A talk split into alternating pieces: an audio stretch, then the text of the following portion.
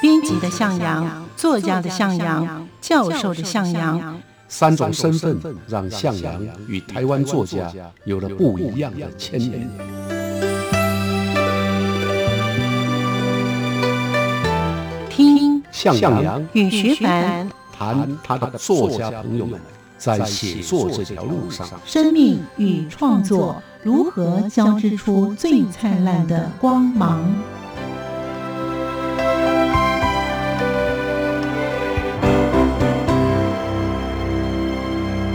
欢迎收听《写作这条路》，我是徐凡。在今天节目当中，作家向阳老师让我们一起认识这位台湾文学的小太阳林良。他出生在厦门，来到台湾之后，他担任过国语时报出版部的编译主任。隔年，在一九六五年，他主编的台湾省教育厅的小学生画刊，并且跟洪延秋、何凡等人轮流撰写《国语日报》家庭版的茶话专栏。那个时候的笔名改为子敏。在一九六六年到一九九三年之间，除了与洪延秋、何凡等人在《国语日报》家庭版撰写茶话专栏之外，他还主持广播节目。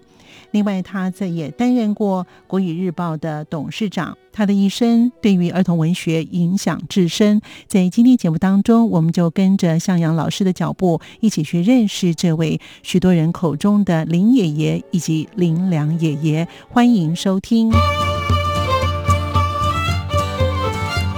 儿童文学的小太阳林良，啊，我用了一一个对子，说他潜于写深情，儿童诗作留纯真，柔光展明艳，茶话佳篇成绝响。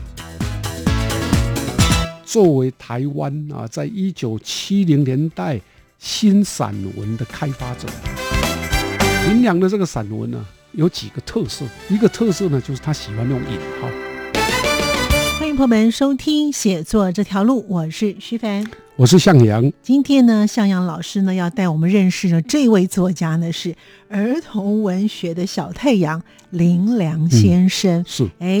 这个林良呢，我想呢，所有喜欢看儿童读物的人呢，或是家里面有小朋友的，都认识这位林良爷爷。没所以错呢，，对啊林良在这个文学上面哈、他是有什么样的地位？我们赶快来请向老师跟我们听众朋友一起来分享。老师，林良呢，他哦，他其实是很高寿的哦，是九十六岁过世的，没错。嗯嗯呃，他是一九二1924四年出出生，生，二零一九年过世世，对对啊。好，那啊，他嗯所以享受九十六岁啊，是这是高龄，福寿双全是的，啊是。呃，我听到这个消息是中央社发布的新闻嗯啊，那个那一天呢，就觉得很难过啊，我就嗯曾经在脸书啊写了一篇非常短的文章来悼念他啊，我用了一个一个对子，说他潜于写深情，儿童诗作留纯真，柔光展明艳，茶话佳篇成绝响。那这个就等于是我对林良先生一生啊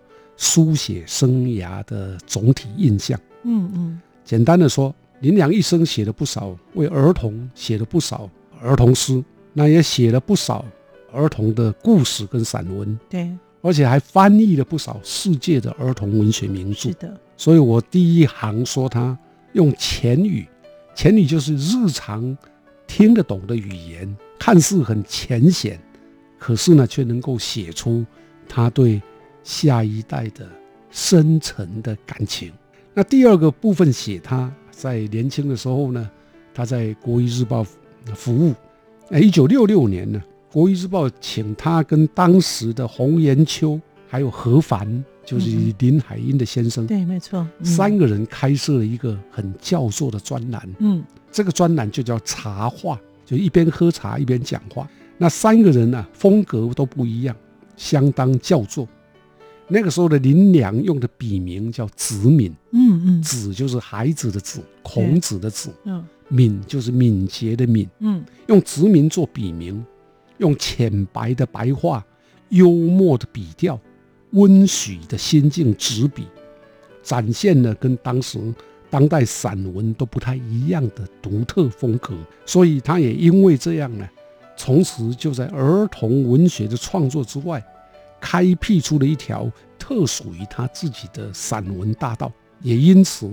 在一九七七年，他就被收入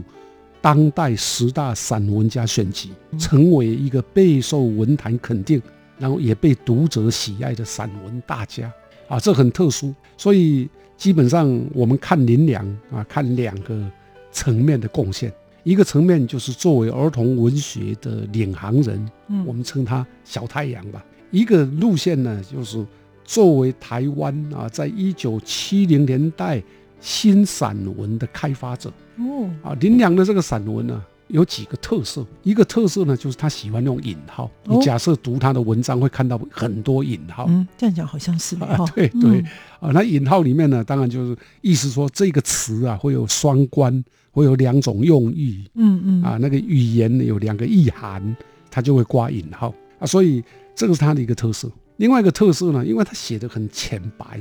可是呢又有幽默的地方，然后对人生有一些思索，所以它不是靠修辞来取胜，不是靠啊文采来取胜，而是靠他善于说话的条理、逻辑跟幽默感啊，哦，使他成为十大重要散文家。所以呢，他的风格其实一般来讲，后来他的著作都是在这个儿童文学这个领域当中啊，是所以他其实也造就了在儿童文学的领域当中许多非常优秀的一些儿童文学作家哦。没错，啊，没老师错刚才有提到说呢，林良先生呢，他一生的创作都不都不懈哦，嗯所以他有很多的知名的，像是我们知道就是小太阳哦，所以现在很多人都会把他这小太阳都跟他完全画上画等上号。等号。对，那嗯除了他是由自己写的散文之外呢，他也有翻译啊等等。哇，这一生大概有两百种哦。没错，啊好厉害他哦刚刚你提到那个小太阳，嗯还有另外一一本叫做《和谐人生》，都曾经在一九八零年代啊再版、重刷、畅销、长销。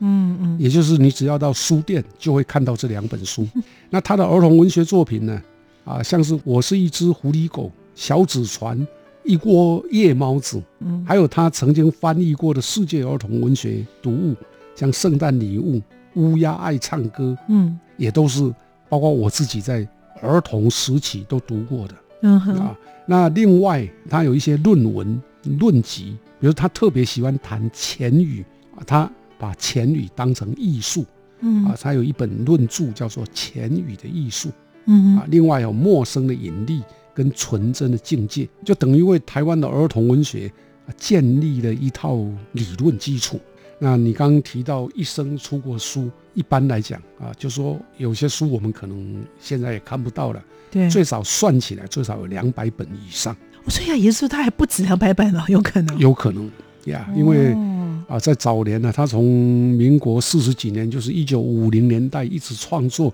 创作到过世的那一那那个礼拜，他还在写哎呦，好啊，厉所以害哦他一生都在写。那写的作品太多了，哦有的可能也还没出过书都说不定。嗯嗯所以后来他在一九八四年的时候，他跟另外一位的儿童文学的诗人哦是林焕章，他一起就成立了中华民国儿童文学学会。是的，其实他在这个学会当中，还有他其他的一些的奖项，对于日后在儿童文学的人也是非常重要的奖项哈、哎对，通常嗯我们看一个作家，他通常就是善于创作，比较不会像林良良先生这样啊，他还去推动儿童文学。嗯那你推动一个儿童文学，你就必须要有组织啊。嗯所以你刚提到的那个是一九八四年，跟林焕章也是儿童诗人、儿童文学家，嗯，他们合力创办了儿童文学学会，对，他是创会的理事长啊。所以台湾的儿童文学能够有今天的发展，他居功最大。是也就是说，他是台湾文儿童文学的播种者。那另外，因为他常年在长期在国语日报服务，对，最后好像还也还当上了董事长，嗯，他也促成了《国语日报》有一个刊物啊，叫《儿童文学周刊》的创刊。嗯嗯哦，对对，另外，《国语日报》里面他又设了一个儿童文学奖，叫做儿童文学牧笛奖，嗯牧笛就是牧童吹笛子那个牧笛对，啊，所以他奖励栽培了不少儿童文学的新晋作家。是的，我刚刚有提到，正是因为这样，他就成为台湾儿童文学的领航人。是，他一生，你刚提到的那个名词叫小太阳，嗯也就成为他的最主要的标志。大家都称他是儿童文学的小太阳，我真的理由哦就在这里。真的蛮适合他的哈、是啊， 就像老师刚才您说的，他在过世之前啊，他还继续创作对，可是他最后的一篇的遗作呢，哎，也是呢蛮有趣的，而且充满了童趣的风格。嗯，这篇是不是也可以请老师好跟我们听众朋友分享一下？我们很难想象哦，当一个九十诗几岁人或者了儿童文学家，他在九十六岁的过世前几天呢、还在为《国语日报》儿童版啊写诗看图说话、嗯哼写稿子。《国语日报》儿童版的看图说话历史悠久。民国五十年，一九六一年呢、我读国民小学，开始家里订了《国语日报》，打开来的第二版最上头就是看图说话。那时候写看图说话的人就是林良。好，你看嗯一直到就算我那一九六一版那来算的话，嗯，二零一一九九有多久前了？两年，嗯啊，他还写那写的这个诗呢，叫做《玩具箱》。等到他过世的第七天刊出来了啊，所以嗯生前写的这首诗，在死后七天刊出，也成为他最后的一篇遗作。嗯那嗯，这首儿童诗啊，还是一样啊，充满童趣。我来念一下：好，玩具箱里玩具多，都想出来透透气。小布熊搭上火车，从台北到莺歌；小恐龙坐喷射机，从地球到火星。车票贵不贵？今天大免 费，啊、这又是一个趣味性又跑真出来了。的这一份童心哈，对呀、嗯九十六岁，令人羡慕啊！到了真的九十六岁还能写还作可，以写作哈。是好，那老师，您跟雷良先生怎么认识的呢？所以谈到林良先生呢，当然我跟他也不算深交，可是呢，在我的记忆当中呢，我跟他最常往来就是一九八零年代，嗯我当时刚好退伍来到台北，我曾经在海山卡片公司、《时报周刊》《智利晚报》工作，自己也创办了阳光小集，所以会跟作家约稿啊。就这样的机缘呢，让我可以和从国民小学就仰慕的林良先生碰了面。我还记得我国民小学的时候呢，我们家就订了《国语日报》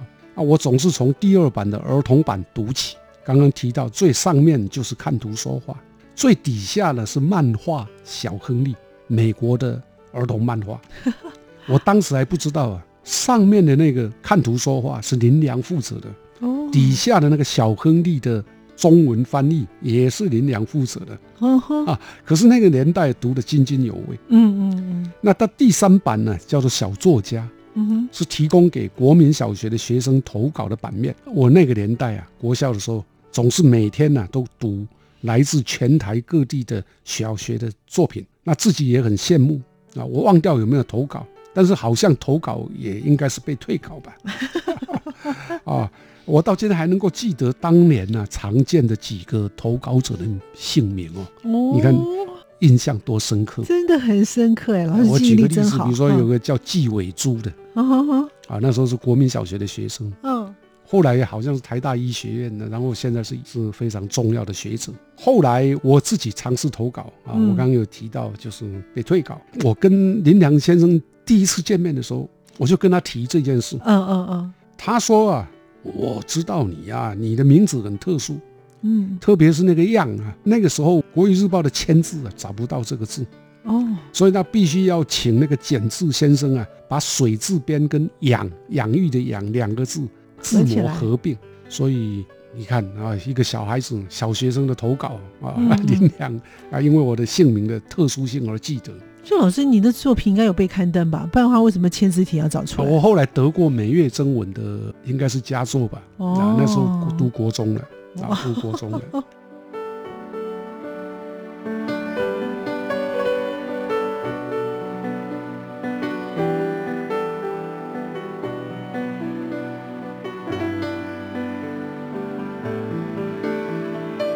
作家林良，他一生写了两百多本书，他同时也以《高龄》拿到了 Open Book 最佳童书奖项，是台湾有史以来最年长的得奖作家。林良创作儿童文学的作品无数，在一九七二年出版童书《小太阳》，取自于日常生活的经验，也挖掘家庭琐事的韵味。将近半个世纪过去了，林良是大人与小孩心目当中永远的陪伴者。将近百岁的林良已经晋升为国民爷爷。我们继续聆听，向老师让我们一起认识作家林良。啊，所以台湾的儿童文学能够有今天的发展，它居功最大。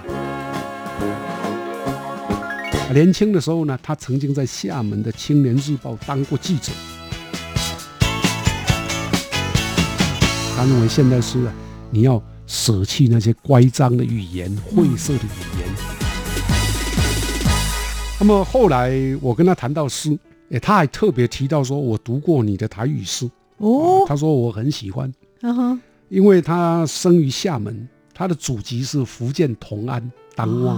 啊。年轻的时候呢，他曾经在厦门的《青年日报》当过记者，嗯哦哼，也编过副刊。那既然在厦门，他一定要讲厦门话。对对，厦门话就是中国的闽南话，所以厦门话跟台湾的闽南话差不多，哦那啊就有不同吗？你没有都不是没有闽南没语有吗？太大的不同啊。所以后来呢，他就进入了来到台湾以后，进入台湾省国语推行委员会，负责负责的是国语跟闽南语的对照啊，哦，所以他也曾经在电台主持过台语的节目，所以也是我们同行哎哈。，对他当过主持人，那个时候就斜杠了，很厉害哈。他当过主持人，而且我也听过他的那个节目。哦，他就是从事国语跟台语的对照教学。你别去到位，你要去哪里？我要吃饭，我被假崩啊，哦就是在教这个。哦有一方面是让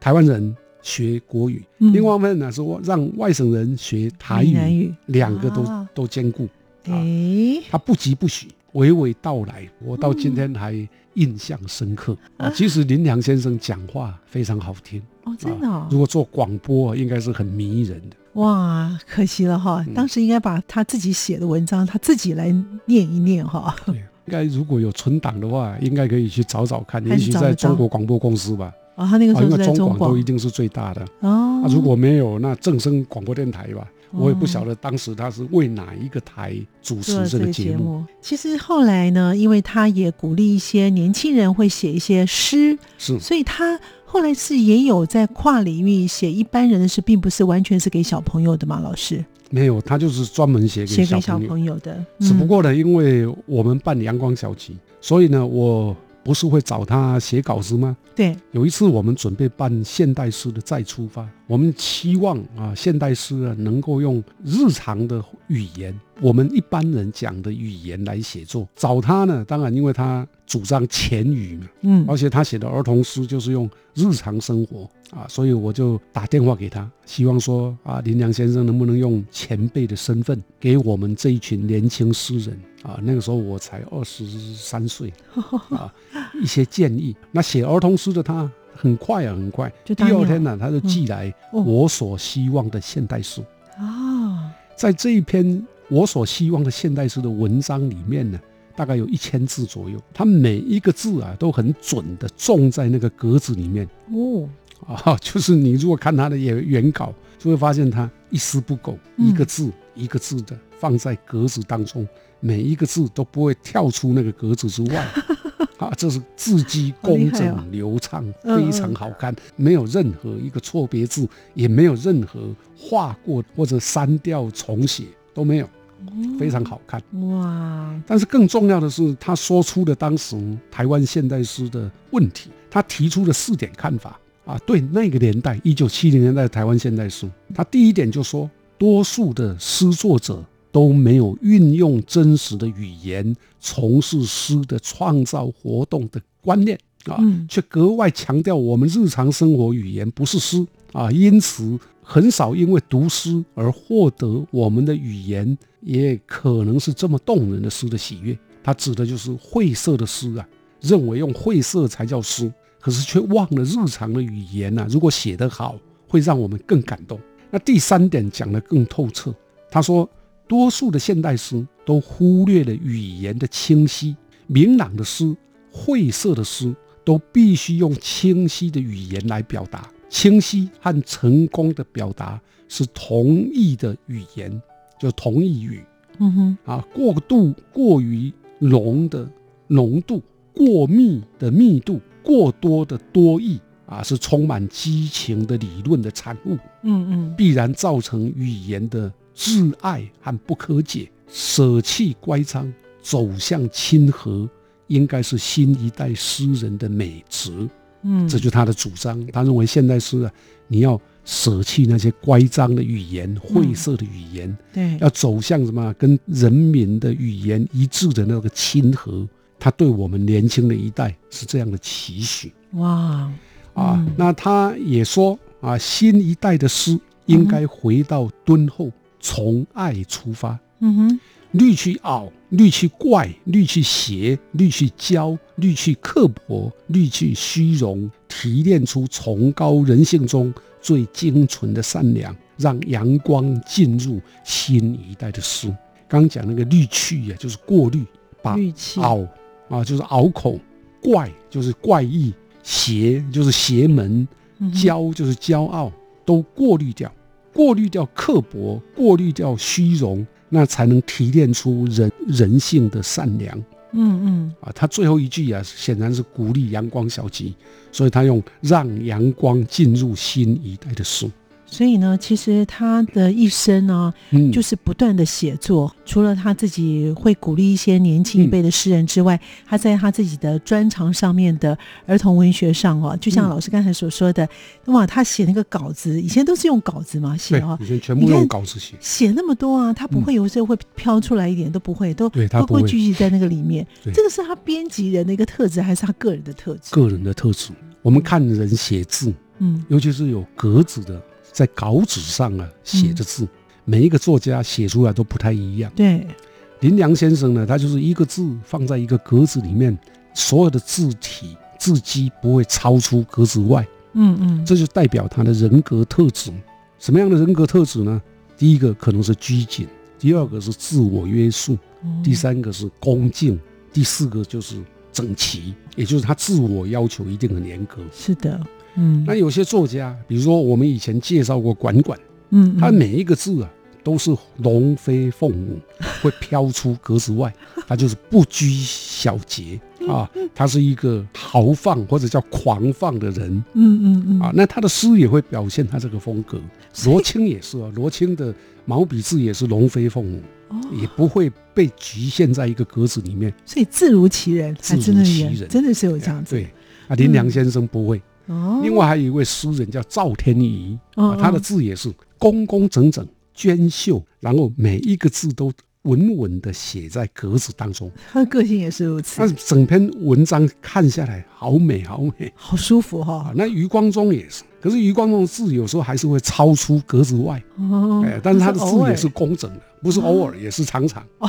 所以他会有两个感觉，一个感觉就是，哎，他有他的豪气，就是他自傲的地方，嗯嗯，所以以那个地部分的字会飘出格子外。嗯哼可是字每一个字又很工整，那就是他的也有自我约束之处。嗯，我们看作家的字，看多了哈大概可，以哎都可以判断。其实算命的人也可以看字，就是看出这个人的个性。好，所以呢，在一九八三年的时候，老师嗯因为在《自立副刊》时候有请三百六十五位的作家是提供日记，所以是包含林良老师，对对对，他也有在里头。对嗯我跟他约稿，后来他提供了一九八二年农历啊初一的日记，同样没有一个字飘出格子外。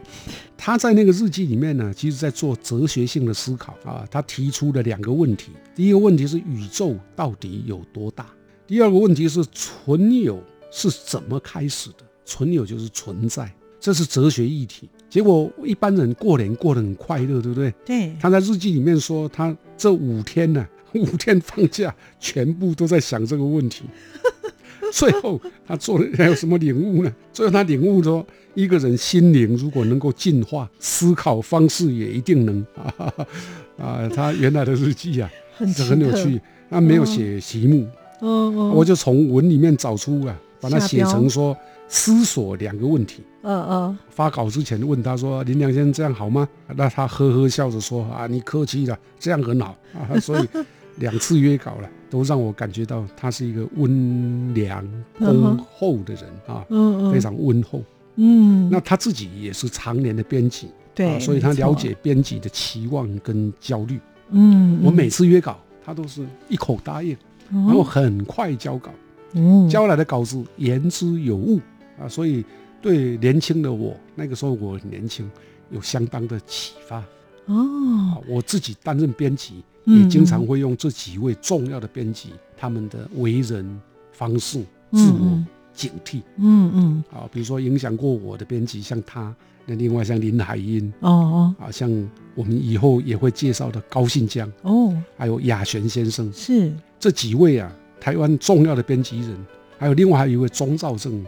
先生，跟赵天宇，哦哦，他们都在编，有的编副刊，有的编文学刊物。嗯嗯，他们待人的方式、处理稿子的方式啊，对我影响很深。嗯啊，嗯林良是在这个部分啊，也也是让我啊有很大的感悟。啊嗯嗯他说，一个人心灵如果能够进化，思考方式就一定也能够进化。嗯嗯哎，这其实也就是他的人格的一个最佳的写照，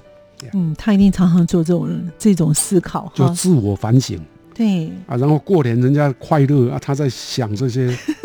他有有些人可能会认为是无聊的问题，对，想宇宙的问题，对想存在的问题。所以他在这个领域当中他是翘楚哦，尤其在儿童文学这个啊儿童文领域学对嗯嗯嗯，所以后来老师因为从媒体转漏到学界之后呢，跟林良老师呢就比较没有接触了。对可是他是一个蛮怀旧，在这方面他都会觉得老朋友的这种感觉哈。一定啊，因为我们台北文坛呢，其实也很小，嗯常常有各种聚会。那我虽然联系上少了，可是只要聚会还是会碰到他嗯啊，碰到他，他总是慈祥的笑容。嗯哼，他讲话呢抑扬顿挫哦，因为他是国语运动的推行者，哦，对不对？？那就像演讲一样啊，那起落都很好啊，那个声音也感觉非常温厚嗯啊，所以以跟他讲话会觉得都像你的父亲一样，因为他年纪也足够当我的对父亲，对对，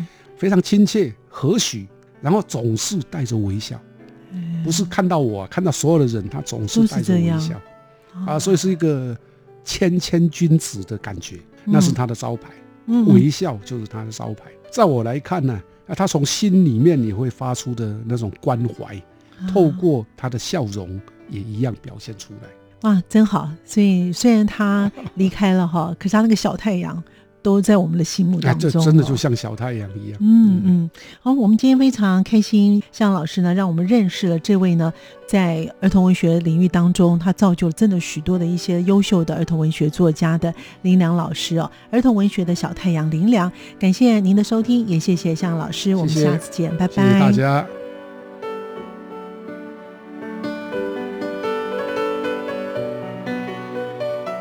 在今天节目当中，作家向阳老师让我们认识了这位儿童文学的小太阳林良。其实他是许多人幼年时期共同阅读的回忆这本《小太阳》的书籍。林良他一生奉献给儿童文学，将近百岁仍然坚持创作，以播种者、领航人的身份带动台湾儿童文学的发展。感谢您的收听，我们下次见。